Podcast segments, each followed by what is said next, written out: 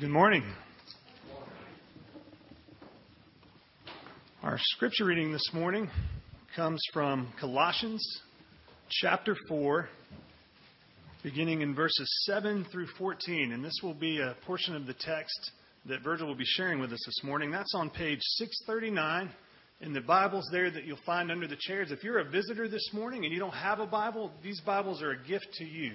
So we'd encourage you to grab one, take it with you. It's, it's yours to keep.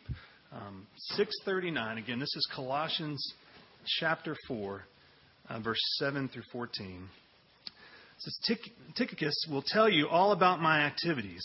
He is a beloved brother and a faithful minister and a fellow servant in the Lord. I have sent him to you for this very purpose, that you may know how we are and that he may encourage your hearts. And with him is Onesimus, our faithful and beloved brother, who is one of you. They will tell you of everything that has taken place here. Aristarchus, my fellow prisoner, greets you, and Mark, the cousin of Barnabas, concerning whom you have received instructions. If he comes to you, welcome him. And Jesus, who is called Justus. These are the only men of the circumcision among my fellow workers for the kingdom of God, and they have been a comfort to me. Epaphras, who is one of you, a servant of Christ Jesus, greets you, always struggling on your behalf in his prayers, that you may stand mature and fully assured in all the will of God. For I bear him witness that he has worked hard for you and for those in Laodicea and Hierapolis. Luke, the beloved physician, greets you, as does Demas. Let's pray. Father, we thank you uh, for your word. We thank you that you have given us your word so that we may know how to live and that it may uh, pierce our hearts, dividing the bone and marrow, revealing our great need for you. And Father, we thank you even more for the word that became flesh, your son Jesus, who came and made his dwelling among us. And now we just would invite uh, your Spirit to be here among us, Father, that you would take this time uh, to use your word. Your Spirit would take it and pierce our hearts, apply it to our lives, Father. Open our eyes that we might uh, see, open our ears that we might hear all that you would have for us this morning. And we just uh, pray for Virgil, your faithful servant, uh, Lord, that you would speak clearly through him. Father, that we would know that what we've heard this morning is from you for us in this day and in this moment. And we just praise you for all that you are. Again, we thank you for this time that we have together, and we ask all this in Jesus' name. Amen.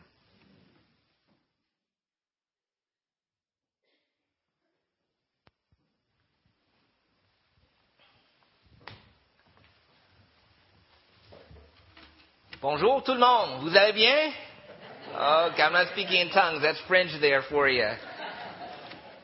Well, I want to say uh, good morning again in English. You know, it's a blessing to be able to preach in English every now and then. Uh, and I want to uh, extend a heartfelt thanks to every single one of you, the Coda family, for everything that you do to support uh, the work of Christ in Quebec that we are uh, engaged in.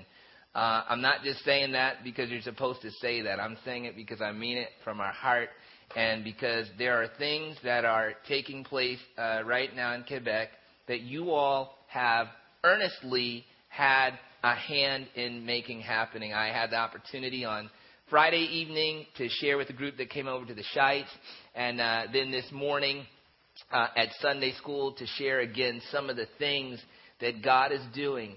And a verse that I cited on Friday evening and this morning at Sunday school that I'll share with you right here at the beginning. It's in the third uh, epistle that John writes, and he says, Dear friend, you are faithful in what you are doing for the brothers, even though they are strangers to you.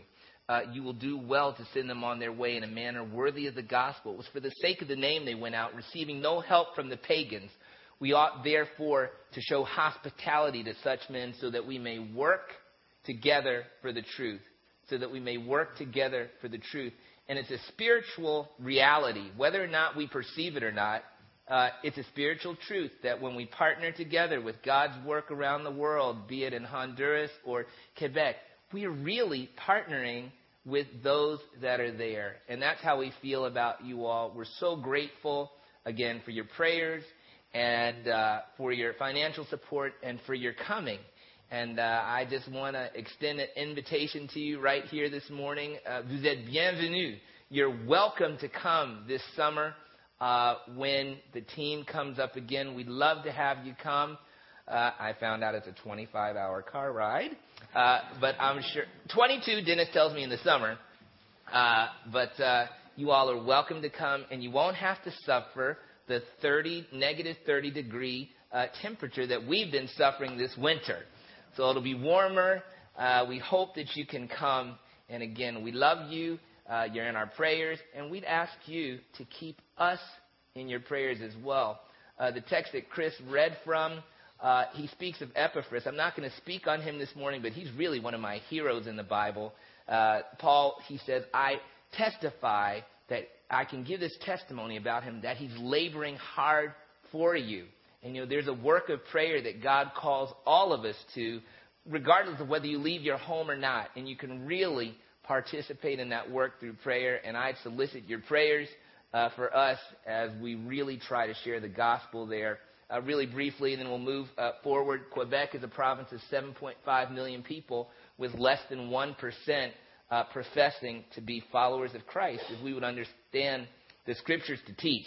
So it goes without saying that uh, you're not going to go up there with a program of how to win the province. You know, this is uh, 2013, and it's a very resistant province to the gospel. But we believe that through the prayers of God's people, uh, that God will bring about something very glorious there. It's a very needy area, a needy province. And uh, again, we love you, solicit your prayers, and are so thankful for your participation in the work. Well, when I was talking to JP um, a few weeks ago, he asked if I'd be willing to uh, share a little bit about evangelism and how that stretches us. And I said I'd be happy to do that.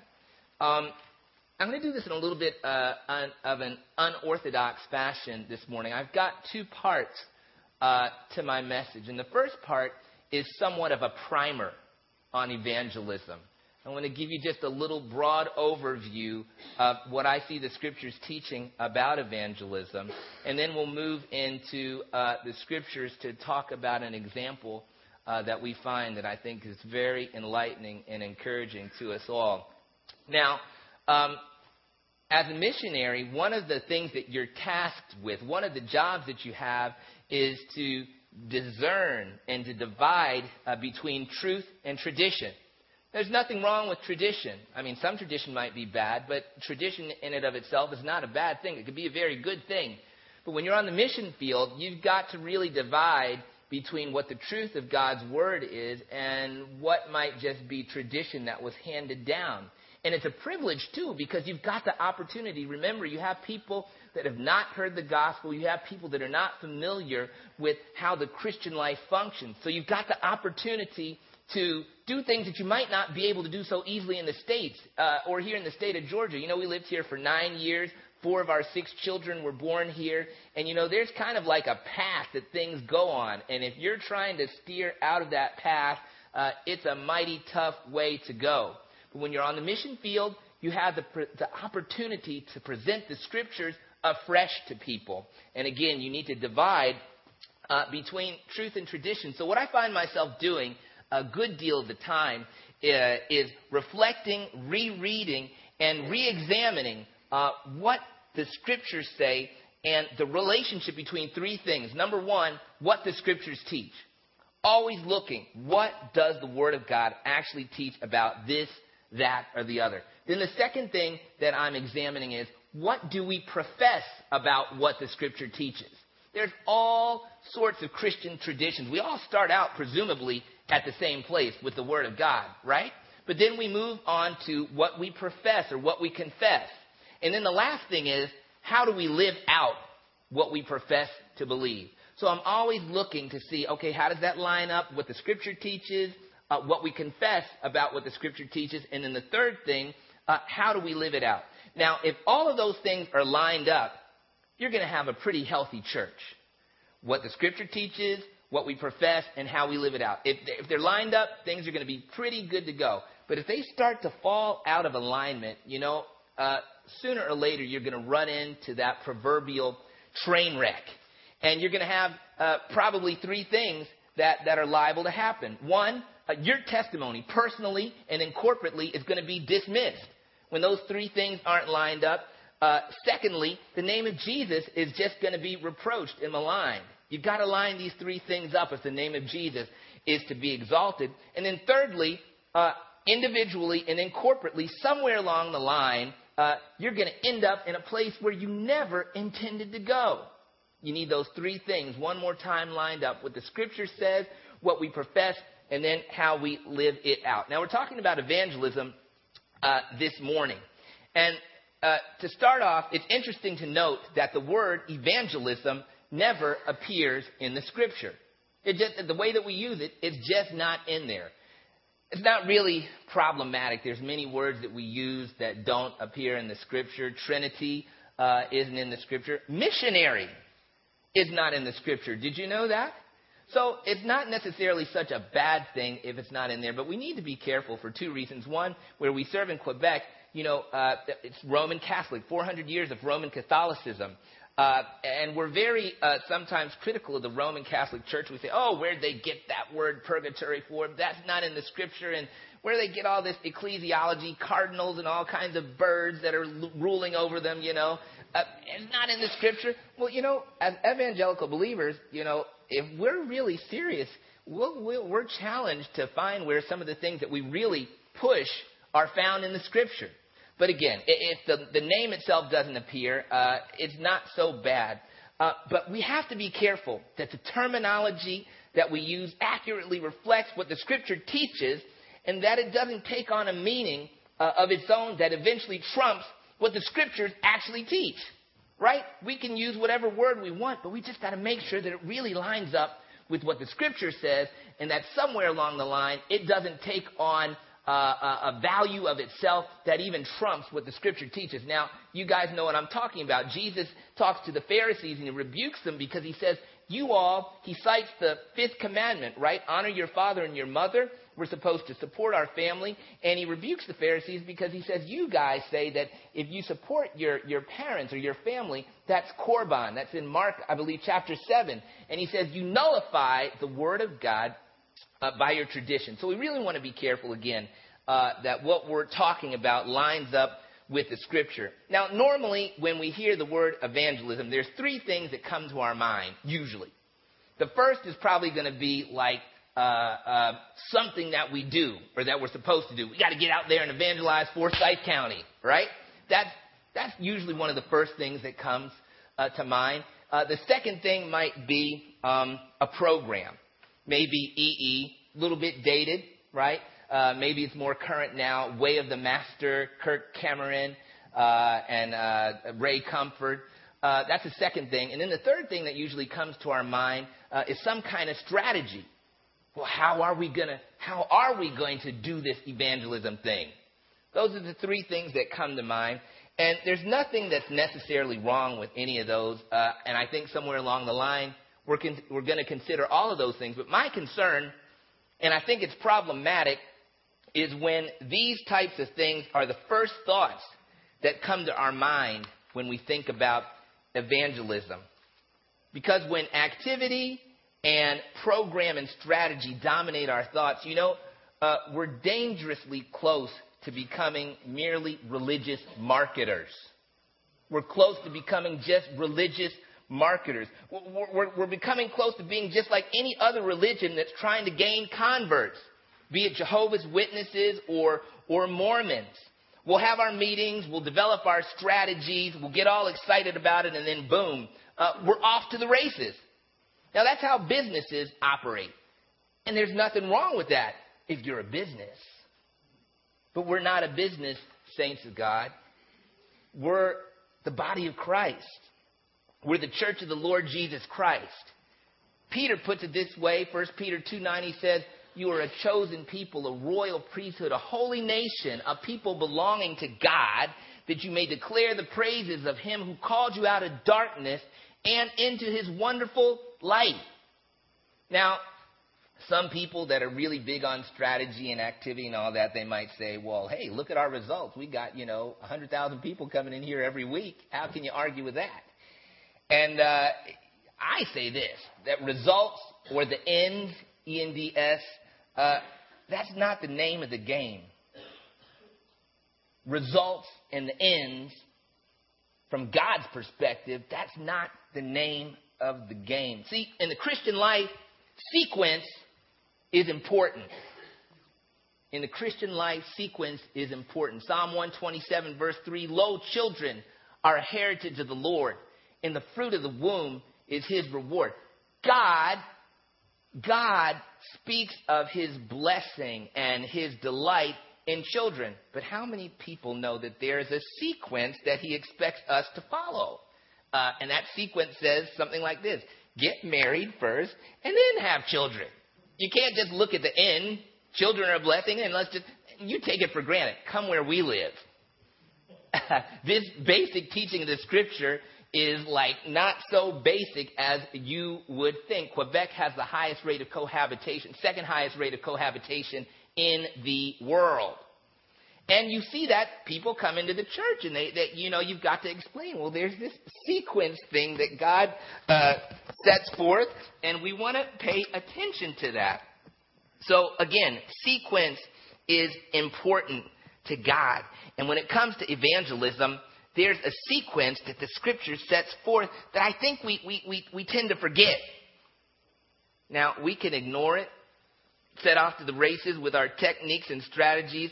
And listen, we can be like the girl I heard about. She was invited to some kind of youth outreach program. She was taught how to share the gospel, went out, said she, she, she won many people to the Lord, but she wasn't even a believer herself. So listen, we can, we can go off uh, again as we want to, but I think sequence is important. And habitually in the scriptures, you know, we get our marching orders from evangelism from where?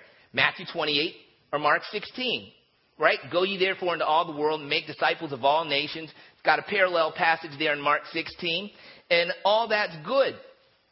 But I think we're a little bit out of sequence if that's where we start. Now, last time I checked, one comes before 16. My little Neanza even knows that.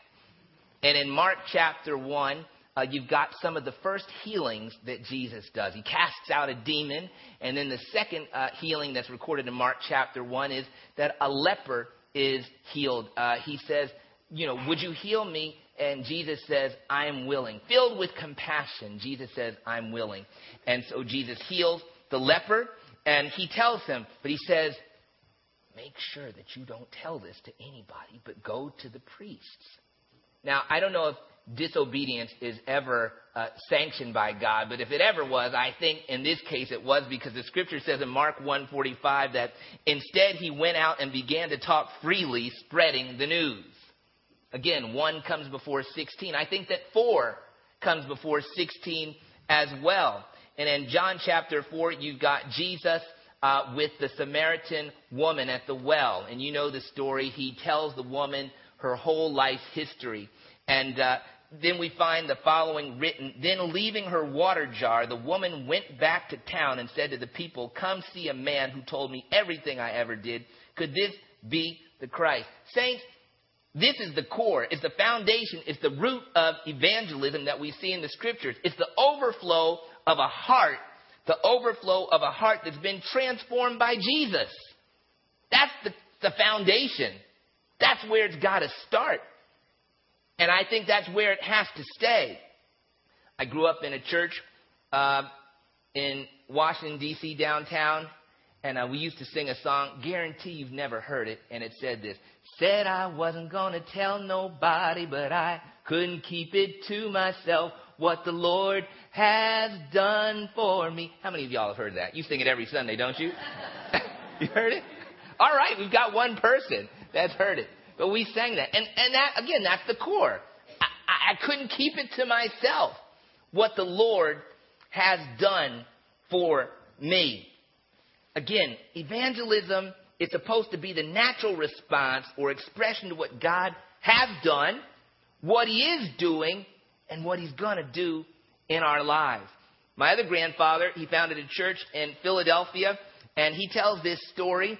Uh, I was listening to it on tape. He said he was saved uh, one day, spent that whole night in prayer, and before 24 hours had elapsed, he won 12 people to the Lord. And that's how his ministry started.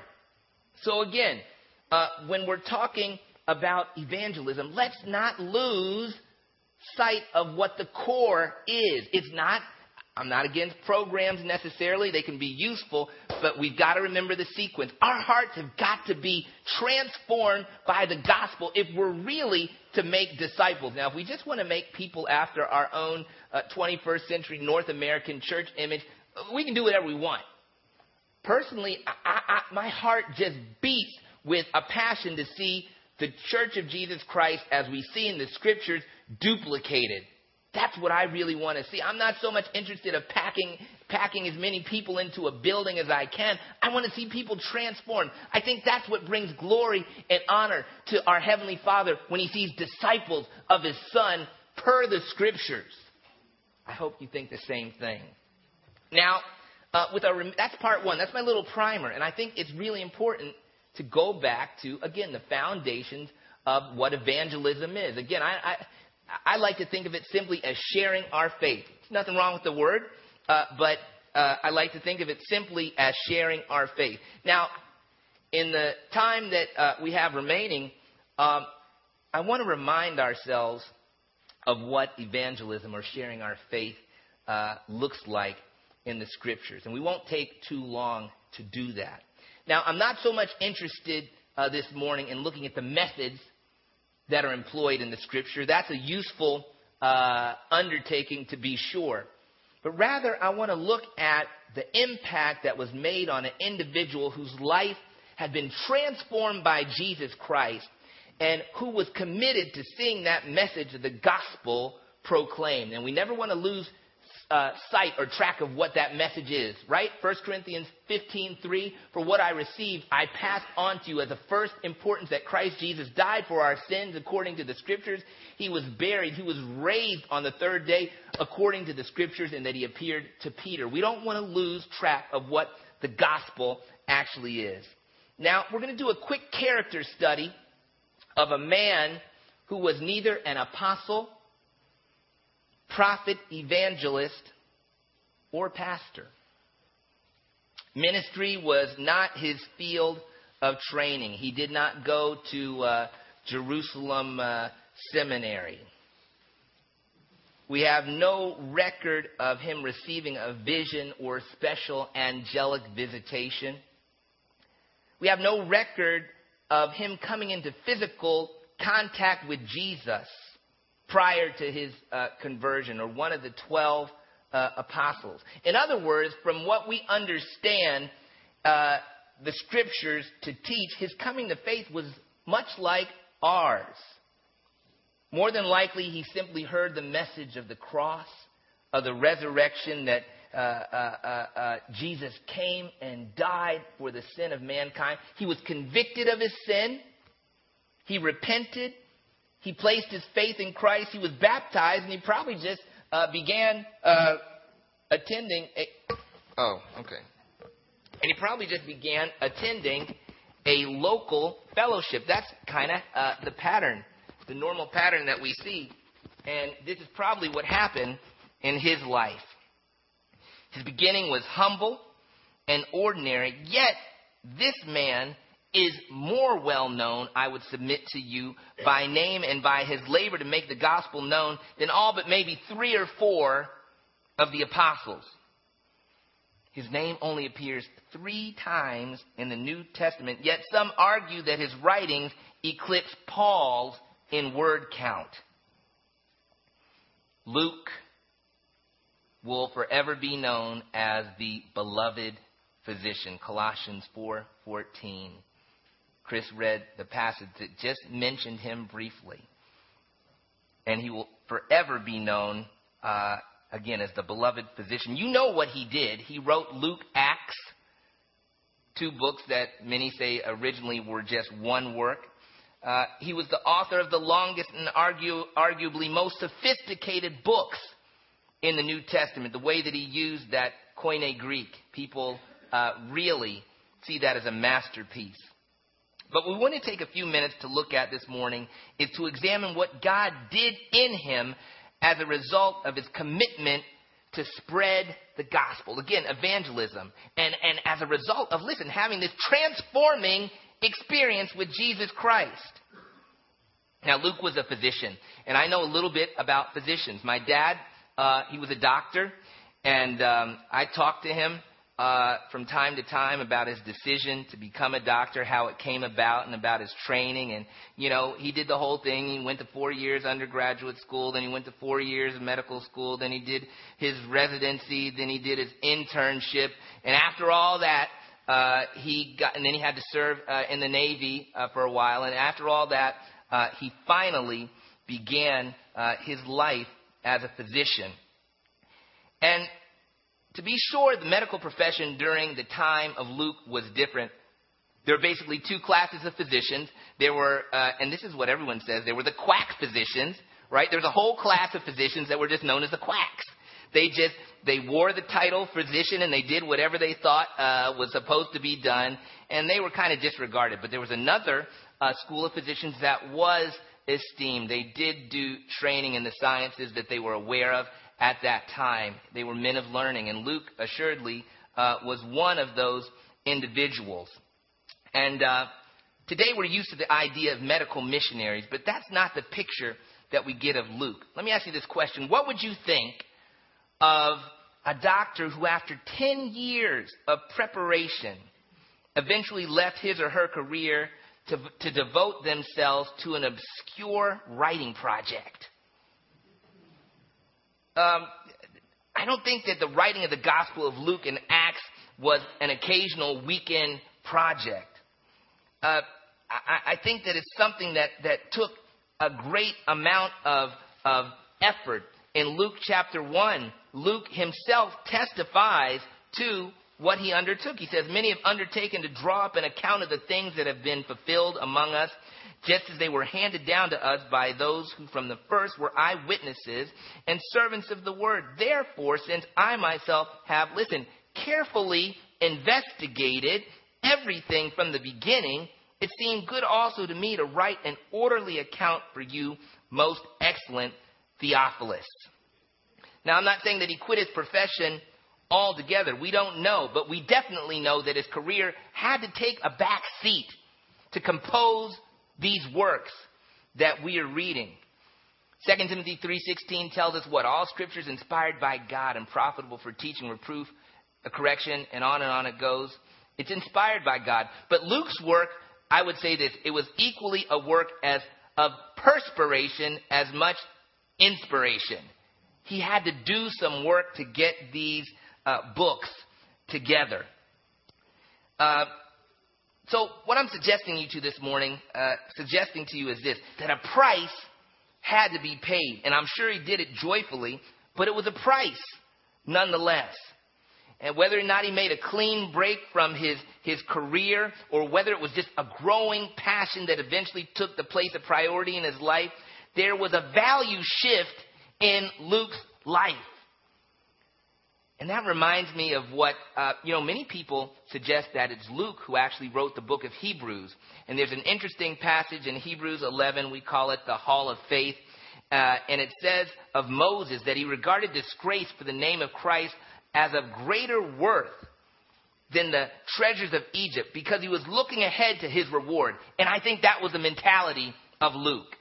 Left his career as a physician in order to compile these works that would be a blessing, that would help people to know who the Christ was. I really doubt that Luke decided uh, the day that he followed Christ that he would just, you know, I'll just leave this medical field that I'm in. But his life, what? It had been transformed. You know, if it had been written at the time, I'm sure he would have sang that Gaither song, He touched me, He touched me, and oh, the joy that floods my soul. But that takes us back again to the beginning of what I started to say in this little primer. And that is this our efforts to make Christ known, that's what evangelism is.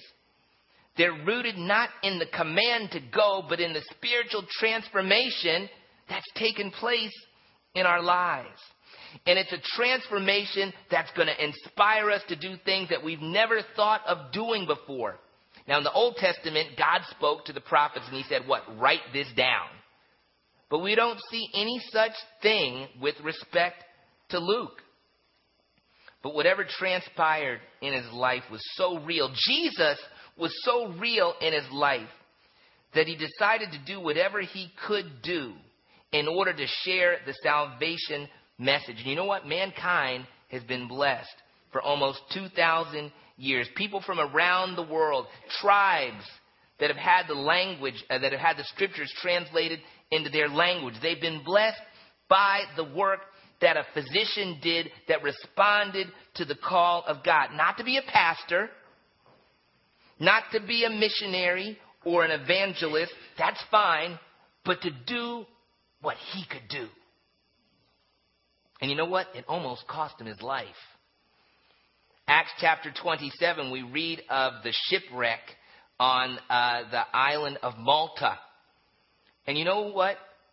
Luke was right there beside Paul during that harrowing experience. It almost cost him his life. But again, I'm sure that he had internalized, if my sequence is right in the writing of, of, of, the book of Acts, I'm sure he had internalized what the apostle Paul had said when Paul says in Acts chapter 20, however, I consider my life worth nothing to me.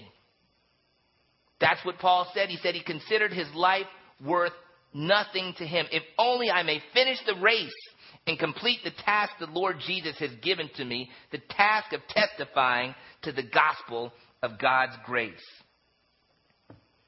Luke is the portrait of a man whose life was both open and available to God.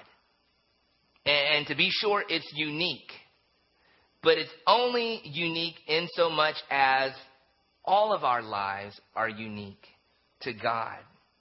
And I submit to you this morning that God has a unique plan for any and every single one of his children that will take us beyond anything that we can imagine. Now, not to make us famous like Luke, not to write scripture, that's done with, uh, but to further the proclamation of the gospel if we're willing to be used, if we're willing to be stretched, and if we're willing to be molded for his purposes.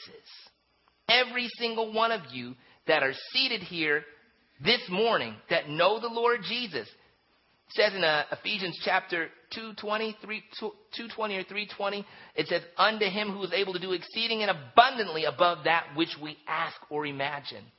Then at, at the end of Ephesians 2, it says uh, that we are God's workmanship created in Christ Jesus to do good works which he prepared in advance for us to do. God has things planned for every single one of you that are here this morning that belong to him things that will make an eternal impact. Now, the question is first of all, with the, the primer, have we had a life transforming experience with Jesus Christ? I'm not talking about anything spooky. I, I just mean, you know, can you sing the Gaither song from the bottom of my heart? He touched me, he touched me, and oh, the joy that floods my soul. Listen, we're in the South, we're in Georgia. My goodness, I pass more churches from the Shice to here than there probably are in the whole province of Quebec we can come to church, we can listen to the sermons. This is the culture that, that we're in. That doesn't necessarily mean that you have had a life trans. I'm talking about salvation. I'm not trying to talk about some second experience. It doesn't necessarily mean that you've come to know Him and that, that, that you're in such a relationship with Him to where you're just ready to give it all for Him. One of my favorite passages in the scripture, favorite chapters is and I'll end with this, is Philippians chapter 3. And Paul says this If anyone thinks he has reasons to boast in the flesh, I have more. Circumcised the eighth day of the tribe of Benjamin, of the people of Israel, a Hebrew of Hebrews, in regard to the law, a Pharisee. As for zeal, persecuting the church. As for righteousness, zeal. As for zeal, faultless. But then he goes on and he says this but what things were gained to me? This is like one of my life verses. What things were gained to me? those I count loss for Christ. Yea, doubtless I count all things but loss for the excellency of the knowledge of Christ Jesus my Lord, for whom I suffered the loss of all things and count them rubbish, that I may win Christ and be found in him having a righteousness not that which is of my own, which is through the law, but that which is through faith in Christ. Again, what things were gained to me, those I count loss for Christ. Have you had such an experience with your Lord and Savior? I'm not saying you're not saved, but I mean, have you come to know Him in such a way that you can say, What things were gained to me, those I count loss for Christ. When you get to that point, that's when you get into those, those works that were prepared in advance. If you're just kind of like on the other side of the equation, I'm not saying you're not saved, but if you're just kind of, you know, you fit Jesus into your schedule, you're never going to get into that plan that God really has for you. But when you get to that point that you realize, what a Savior I have, and what a sinner I am. And when that grips you, what Christ has done, and you start to take these, sometimes it's baby steps of faith. And you just take one after another. You see how God works in your life. You keep doing that. And Coda family, you'll look back at your life and say, God, how were you able to do that through such a worm as I? But that's what he specializes in doing. And listen, that's why I get up every morning. I get up, I'm ready for whatever it is there to face the day, whether it's Neanza saying, Is my breakfast ready yet? Or whether we have to go out there and, and share the gospel with people that don't uh, want to have anything to do with it. You need that transforming experience. Listen, you need to be pursuing God. You need to be seeking Him. And if you realize this morning, you know, I'm just not there. Well, you're not stuck. And there's no condemnation. You just need to start saying, Lord, change my heart. Draw me, this is my favorite hymn, draw me nearer, nearer, blessed Lord, to the cross where thou hast died. Just start praying to him. God, I want to make an eternal impact for you. But, but my heart isn't there, and I need you to, to help me, Lord. Draw me nearer, nearer, precious Lord. The Lord will answer that prayer. Might not be tomorrow, but if you're serious, God will be serious with you. Draw near to God, and He'll draw near to you.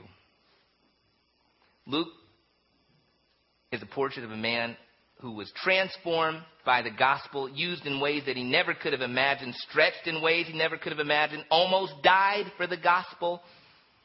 But we're sitting here blessed this morning. And again, I want to close in saying and suggesting you, to you that God has a unique plan for you. It doesn't matter if you're six or if you're 60. Doesn't matter. Once you line up with God and realize, ooh, I think I've been on the wrong exit, you can make the U turn Get back on that path that God has. And with the remaining years that you have, God will use you. Who knows what He'll do through you? Let's pray. Heavenly Father, we want to thank you. You don't treat us as our sins deserve or repay us according to our iniquities, for as far, far as the heavens are above the earth, so great is your love for those who fear you. And we thank you for that, Lord, that you're patient with us and you're compassionate and slow to anger and rich in love. And Lord, I want to pray for each and every one of us, myself included, that you would just draw us nearer, nearer, Lord God, uh, to your side, that we can be used of you, that we can be molded by you, and that, Lord, you can get the glory out of our lives in the way that you truly desire. May your name be exalted and glorified. It's in your name that we pray. Amen.